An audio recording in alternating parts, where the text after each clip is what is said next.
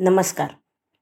मंडळी मागच्या कथेत आपण गणपती हा पृथ्वी प्रदक्षिणा म्हणजे आईवडिलांना प्रदक्षिणा घालून अग्रपूजेचा मानकरी ठरला.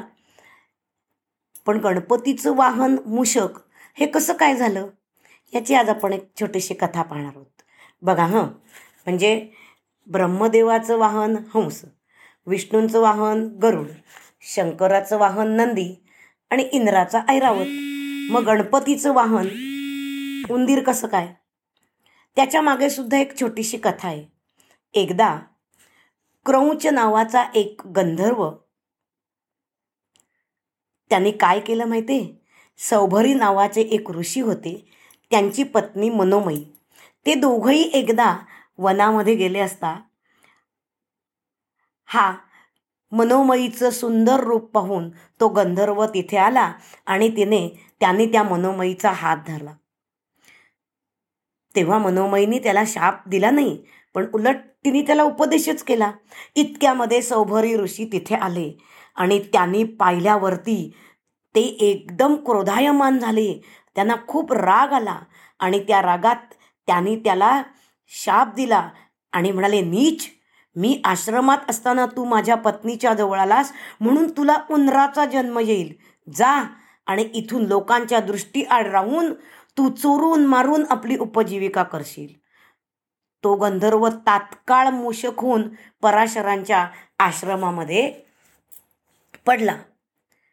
आणि एकदा काय झालं? इंद्राच्या सभेमध्ये हा क्रौंच नावाचा हा गंधर्व याची लाथ चुकून नामदेव नावाच्या ऋषीला लागली.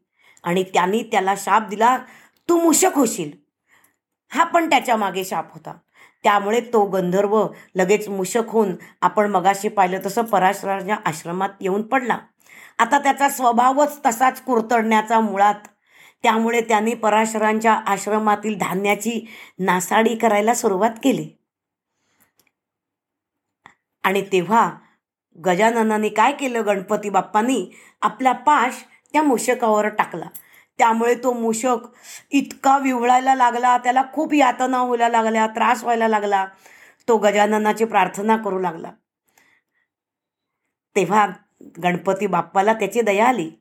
तेव्हा तो त्या मूषकाला म्हणाला तू वाटेल तो वर मागून घे. तो मूषक म्हणाला मला तुमच्याकडून कोणताही वर नको बाप्पा. मग तेव्हा गणपती म्हणाला मग तू माझं वाहन हो. लगेच मूषक म्हणाला वा वा मी आनंदाने तयार आहे. लागलीच गणपती त्या मूषकावर स्वार झाला. आता गणपती बाप्पा एवढा जाडाजुडा त्या मूषकावर बसल्यानंतर तो मूषक एवढा अगदी दीन होऊन गयावया करायला लागला. तेव्हापासून हा उंदीर गणपतीचं वाहन झाला. म्हणून गणपती बाप्पाच्या पुढ्यात उंदीर हा असतोच. आपण म्हणतो त्याचा आध्यात्मिक अर्थसुद्धा फार वेगळा आहे. पण आपल्या घरामध्ये आपल्या घराच्या सभोवताच्या परिसरामध्ये उंदीर हा आपल्याला त्रासदायक प्राणी असतो.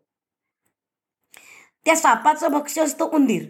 म्हणून साप त्या उंदराला खाण्यासाठी म्हणून इकडे तिकडे फिरत असतात. तर हा उंदीर शेताची नासाडी करतो. मग त्या उंदरांना पकडण्यासाठी साप येतो. म्हणून साप हा आपला मित्र आहे. कारण शत्रूचा शत्रू तो आपला मित्र. हा त्याच्या मागचा उद्देश. पण हा उंदीर हा गणपतीचं वाहन आहे. म्हणून या काळामध्ये या गणपती बाप्पाच्या जवळ हा मूषक बसलेला असतो. म्हणून त्या मूषकाला सुद्धा आपला मनोभावे नमस्कार असतो. आपण म्हणतो त्याचे जे डोळे आहेत त्याचं जे चटपटीतपणे पळणं आहे आणि थांग न लागता इकडून तिकडे पळणं हे उंदराचं स्वभाव वैशिष्ट्य आहे. मग गणपती बाप्पांनी त्याला शाप दिलं नाही उलट त्याला आपलं वाहन करून घेतलं. या कथेतून आपल्याला हाच बोध होतो की कितीही तो त्रासदायक असला तरीसुद्धा त्याला चांगल्या मार्गावर आणून आपण त्याचं आयुष्य कसं सुधारायचं?